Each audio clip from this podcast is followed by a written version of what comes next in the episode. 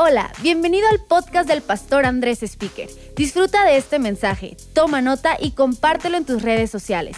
Lo que Dios te habla puede ser de bendición para alguien más. Buenísimo, pues gracias de nuevo por tu generosidad y Navidad definitivamente es una temporada para ser generosos y creemos que Dios va a seguir bendiciéndote por poner a Dios en primer lugar. Y bueno, tengo un pequeño mensaje navideño. Kelly me va a acompañar, va a decir amén Va a tomar notas. Y teléfono no es para el Instagram, ¿verdad? No, no, no. Estoy va a tomar lista con mi documento. Y voy a predicar un breve mensaje navideño, como lo acostumbro a hacer cada año. Y voy a seguir un poquito eh, la temática del domingo pasado que hablé acerca de la alabanza y la adoración. Voy a, voy a, voy a hablar de algo eh, eh, que quizá no habías contemplado en un pasaje de la Navidad. Y vamos a ver un patrón en estos tres pasajes que voy a leer de los pastores, de los reyes magos, de los sabios y de María. Son varios versículos, pero eh, quédate conmigo, vamos a ver cosas bien interesantes esta noche y luego vamos a cantar juntos Noche de Paz, va a ser increíble, ¿sale? Lucas capítulo 2, verso 16. Dice, fueron de prisa a la aldea, son los pastores, y encontraron a María y a José, y estaba ahí el niño acostado en el pesebre, lo vieron como los ángeles les había dicho y quedaron asombrados. Verso 19, pero María guardaba esas cosas en el corazón y pensaba en ellas con frecuencia. Verso 20, los pastores regresaron a sus rebaños, glorificando y alabando a Dios por lo que habían visto y oído. Todo sucedió como el ángel les había dicho. Entonces los ángeles fueron a ver, nació el Mesías y fueron y alabaron y regresaron a sus rebaños. Mateo 2.10 es el relato de los reyes magos. Cuando vieron la estrella se llenaron de alegría, entraron en la casa, vieron al niño con su madre María, se inclinaron, lo adoraron le abrieron presentes, cofres de tesoro, regalos de oro, incienso, mirra. Cuando llegó el momento de irse, volvieron a su tierra por otro camino, ya que Dios les advirtió en un sueño que no regresaran a Herodes. Entonces los reyes magos adoraron y regresaron a su tierra. Lucas 1, verso 46. Esto es antes de que naciera Jesús. María se entera de que está embarazada, va a visitar a su prima Elizabeth. Elizabeth está embarazada de eh, Juan el Bautista y Juan el Bautista salta en el vientre de Elizabeth y Elizabeth le dice, hey, estás embarazada. Y María recibe, recibe la confirmación de que está embarazada del Mesías. Y María canta, se le llama el Magnificat de María. Y dice, Lucas 1:46, María respondió, oh, cuánto alaba mi alma al Señor, cuánto mi espíritu se alegra en Dios mi Salvador pues se fijó en su humilde sierva y de ahora en adelante todas las generaciones me llamarán bendita, pues el poderoso es santo y ha hecho grandes cosas por mí. Fíjate, verso 50, Él muestra misericordia de generación en generación a todos los que le temen. Dice, Dios está haciendo esto por mí, pero no solo es por mí. Él está mostrando eh, misericordia de generación en generación a todos los que le ponen en primer lugar, los que lo aman.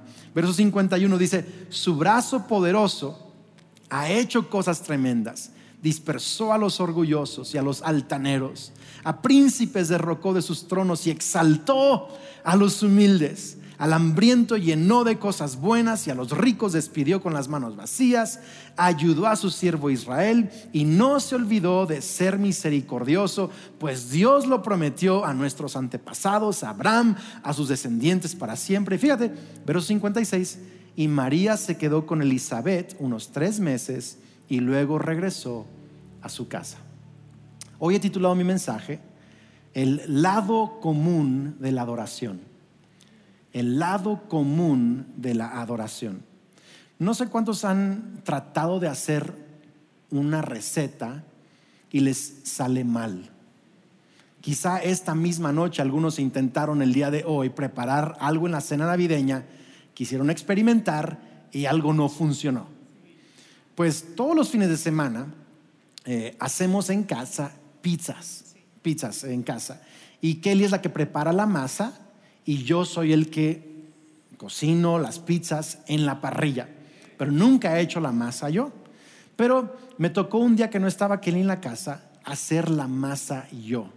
Y me mandó las instrucciones por mensaje de texto, me mandó los ingredientes, cómo hacerlo. Y la primera cosa que uno tiene que hacer es mezclar levadura con agua tibia. No puede ser el agua muy caliente, muy fría, porque si no, no se activa la levadura. Y si no se activa la levadura, no funciona.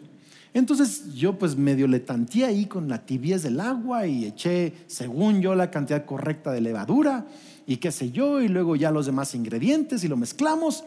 Y luego había que dejar la masa reposar durante algunas horas para que pues se inflara, ¿no? Y luego ya haces la pizza. Pues nomás no se infló muy bien la, la masa, o sea, nomás no se inflaba muy bien y quedó como una bola media pequeña y con muchos esfuerzos estiramos esa masa. Me ayudó mi cuñado y apenas sacamos como unas tostaditas así más o menos. Pudimos salvarla el tema de la pizza, pero algo tan, tan sencillo como la masa de pizza no funciona si no tiene los ingredientes correctos.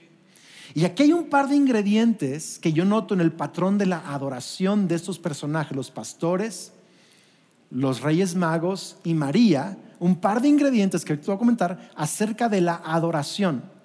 Y muchas personas necesitamos reaprender lo que los ingredientes de la adoración necesita o requiere, porque si no, no vemos los resultados de una vida de adoración. Pero el asunto es que si tú te fijas en todos los pasajes navideños, el nacimiento de Jesús estuvo rodeado de adoración pastores adorando, ángeles adorando, los reyes magos adorando, José y María adorando, Simeón adorando, Ana adorando, todo adoración. ¿Por qué? Porque Jesús es atraído a donde hay adoración. Quiero que lo anotes eso. Jesús es atraído a donde hay adoración. Él está donde Él es bien recibido. Él está donde Él es glorificado. Él está donde es admirado, amado, apreciado, reconocido. Él, es, él, no se apareció, no nació en el palacio de Herodes, donde Herodes rechazaba un nuevo rey. Él estuvo en el pesebre donde gente le adoraba. Qué increíble. Jesús es atraído a donde hay adoración. ¿Y por qué queremos aprender a adorar? ahorita les voy a los ingredientes. ¿Por qué aprender a adorar? Correctamente. Porque es cuando, Jesús está en algún lugar, las cosas cambian. Lo digo otra vez, cuando Jesús está presente, las cosas cambian. Sabes, María lo cantó en su Magnificat, lo dijo. Dice, exaltó a los humildes. Cuando Jesús está presente, número uno, Él exalta a los humildes. Él levanta, dice Salmos 113, verso 7, Él levanta del polvo a los pobres y a los necesitados del basurero. Me encanta eso. Yo no sé en qué posición estás el día de hoy, en qué lugar está tu emoción, tu, tu alma, tu familia, tus finanzas, pero Jesús exalta a los que son humildes.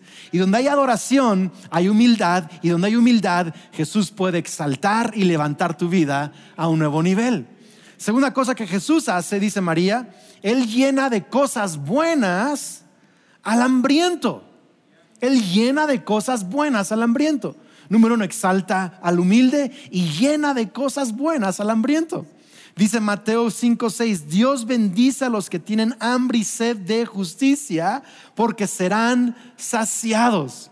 Sabes que cuando alguien está adorando, está diciendo, yo tengo hambre de algo más de parte de Dios. Yo tengo hambre de que Dios irrumpa en mi vida, en mi familia, en mi ciudad.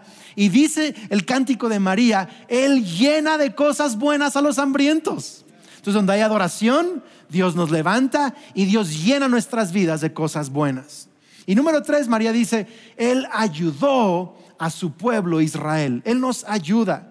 Salmos 46, verso 1 dice, Dios es nuestro refugio y nuestra fuerza, siempre está dispuesto a ayudar en tiempos de dificultad. Fíjate bien, cuando hay adoración, Jesús está presente y donde Jesús está presente, exalta lo humilde, llena de cosas buenas al hambriento y ayuda en cualquier necesidad. Me encanta eso. No sé cuántos necesitan la ayuda de Jesús en algún área de su vida. Tenemos que aprender a adorar. Donde hay adoración, Jesús está. Él es atraído a la adoración. Ahora, chécate esto. Ahí te van los ingredientes. ¿Quieres verlos o no? ¿Los quieren ver? Hay una cosa en común de estos tres personajes que a lo mejor pudiste ver. Los pastores después de alabar regresaron a sus rebaños. Los tres reyes magos regresaron a su tierra y María regresó a su casa. No me está escuchando. Seguro, no se lo había visto antes. Regresó a rebaño, a la tierra y a su casa. Es como que están en un momento así como, wow. Y bueno, ahí nos vemos. De regreso al trabajo, a la casa. ¿Te imaginas los pastores después de ver al Mesías? Vieron primero a ángeles. Está cantando con ángeles. Y luego ven al Mesías. Y luego, ok, tiempo de regresar a la chamba. Y regresaron a sus rebaños. Los reyes magos vieron una estrella detenerse sobre un pesebre o sobre la casa donde estaban María y José y Jesús. O sea, una estrella los guió por kilómetros y kilómetros y kilómetros. Escucharon a Dios, vieron al Mesías, le dieron presentes y luego, ok, nos vamos a regreso a nuestra tierra. Y María, cuando está embarazada, se encuentra con Elizabeth, Juan el Bautista salta en el vientre, hay todo ese encuentro, María, wow, está cantando, adorando el gran Magnificat, está con su prima María, un gran momento de gratitud, de adoración, y luego María regresa a casa al proceso de su embarazo. ¿Por qué? Porque la adoración es exaltación, claro. Vemos los cánticos de María y los presentes de los sabios y los cantos de los ángeles y los pastores. Adoración es exaltación, pero también es servicio común. Es servicio común. ¿Por qué lo digo? Porque algunos quizá esperamos algún glamour, ¿no? De la Navidad. Y me encanta que tuvimos nuestro especial de Navidad y estamos cantando, pero la verdad es que Luego hay que servir la mesa. Luego hay que limpiar la casa. Luego hay que ver a los familiares o mínimo en Zoom algunos de ellos. Hay que, hay que trabajar, hay que hacer cosas, hay que pagar cuentas. Es como que regresas a casa, regresas a los rebaños, regresas a tu tierra. Y quiero que veas que todos estos adoradores no se quedaron en, en solo modo exaltación, sino que eran expertos en exaltar y servir exaltar y servir. Yo estaba meditando acerca de la, adoración, de la vida de adoración, de lo, que somos los adoradores. Es gente que sabe exaltar y servir como si no hubiera una línea de distinción entre las dos cosas. No me está escuchando.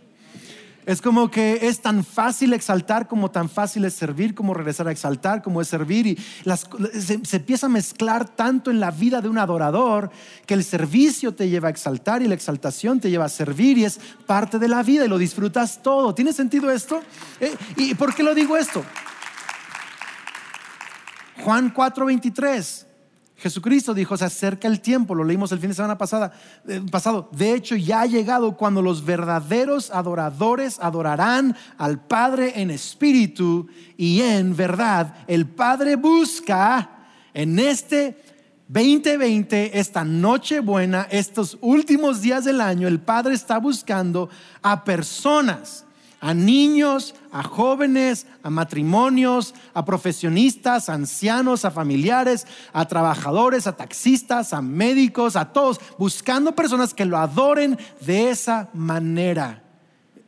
Exaltación, servicio común.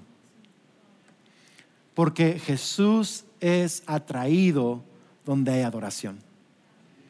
Y te comentaba el domingo que a mí Dios me estaba retando sobre cantar más y sobre servir más a mi familia. Yo quiero hablarte de tres cosas.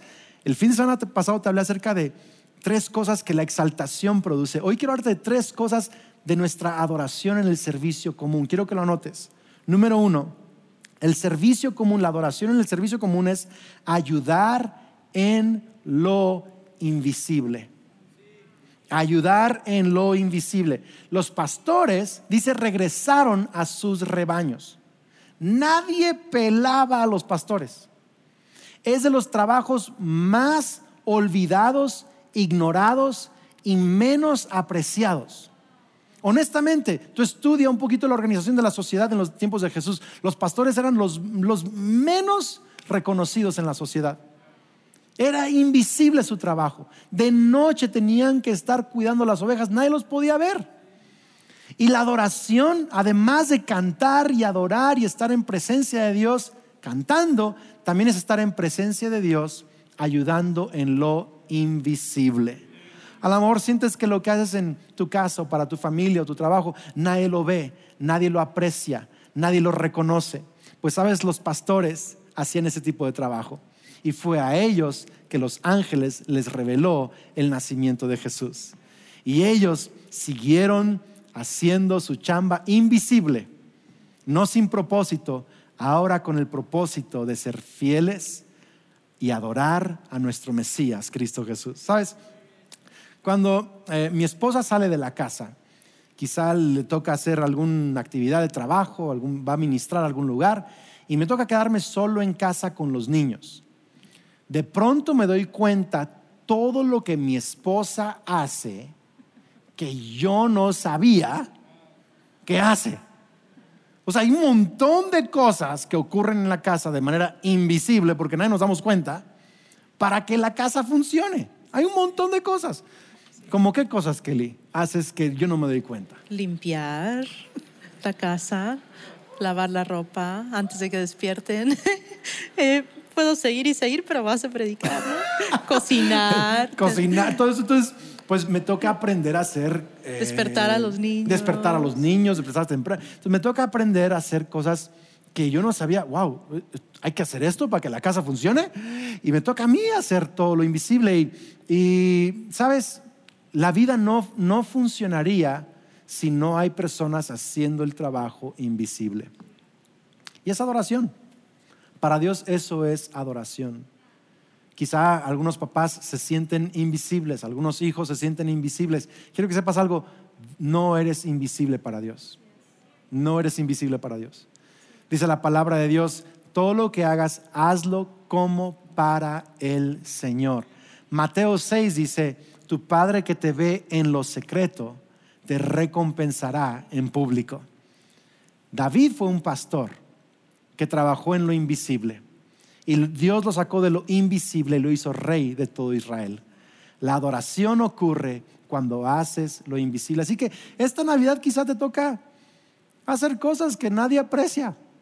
Nadie te va a dar las gracias, nadie te va a reconocer, nadie te va a decir, wow, bien hecho pero estás adorando a Dios cuando sirves, trabajas y amas a tu familia aún de maneras invisibles. Segunda manera que podemos adorar, a Dios en lo común, en el servicio común. Número dos, dar más, exigir menos. Dar más, exigir menos. Los reyes magos ofrecieron presentes y no pidieron nada a Jesús. O sea, no llegaron con una lista de peticiones así de que eh, Diosito, niño Dios, o sea, no, llegaron con una lista de, no, no, que esté malo pedirle a Dios, no es que no fueron a exigir algo a Jesús, no fueron a pedirle nada, solo fueron a darle a Jesús. Y sabes, estamos tan acostumbrados a exigir cosas. El otro día, Kelly, eh, con los niños y todos estaban preparando cada año lo hacen, preparan galletas navideñas. Y entonces, pues hay un montón de ingredientes y hay azúcar y decoraciones y un montón de cosas. Y la mañana siguiente, a Lucas y a mí nos tocó hacer ejercicio. Y entonces empezamos a hacer ejercicio y hacemos ejercicio en el comedor. Ahí hacemos ejercicio, en, el piso del comedor. Entonces pusimos ahí el, iPad con la rutina de ejercicio y empezamos a hacer el ejercicio y todo el azúcar de las galletas, los chips, toda esa onda, estábamos todos pisando, resbalándonos y todo eso. Y yo le seguía diciendo a Kelly, está bien feo el piso y quién hizo, quién no limpió y nos vamos a caer. Yo estaba exigiendo. Pero sentí que Dios me estaba como trayendo convicción, como eso no es mi espíritu.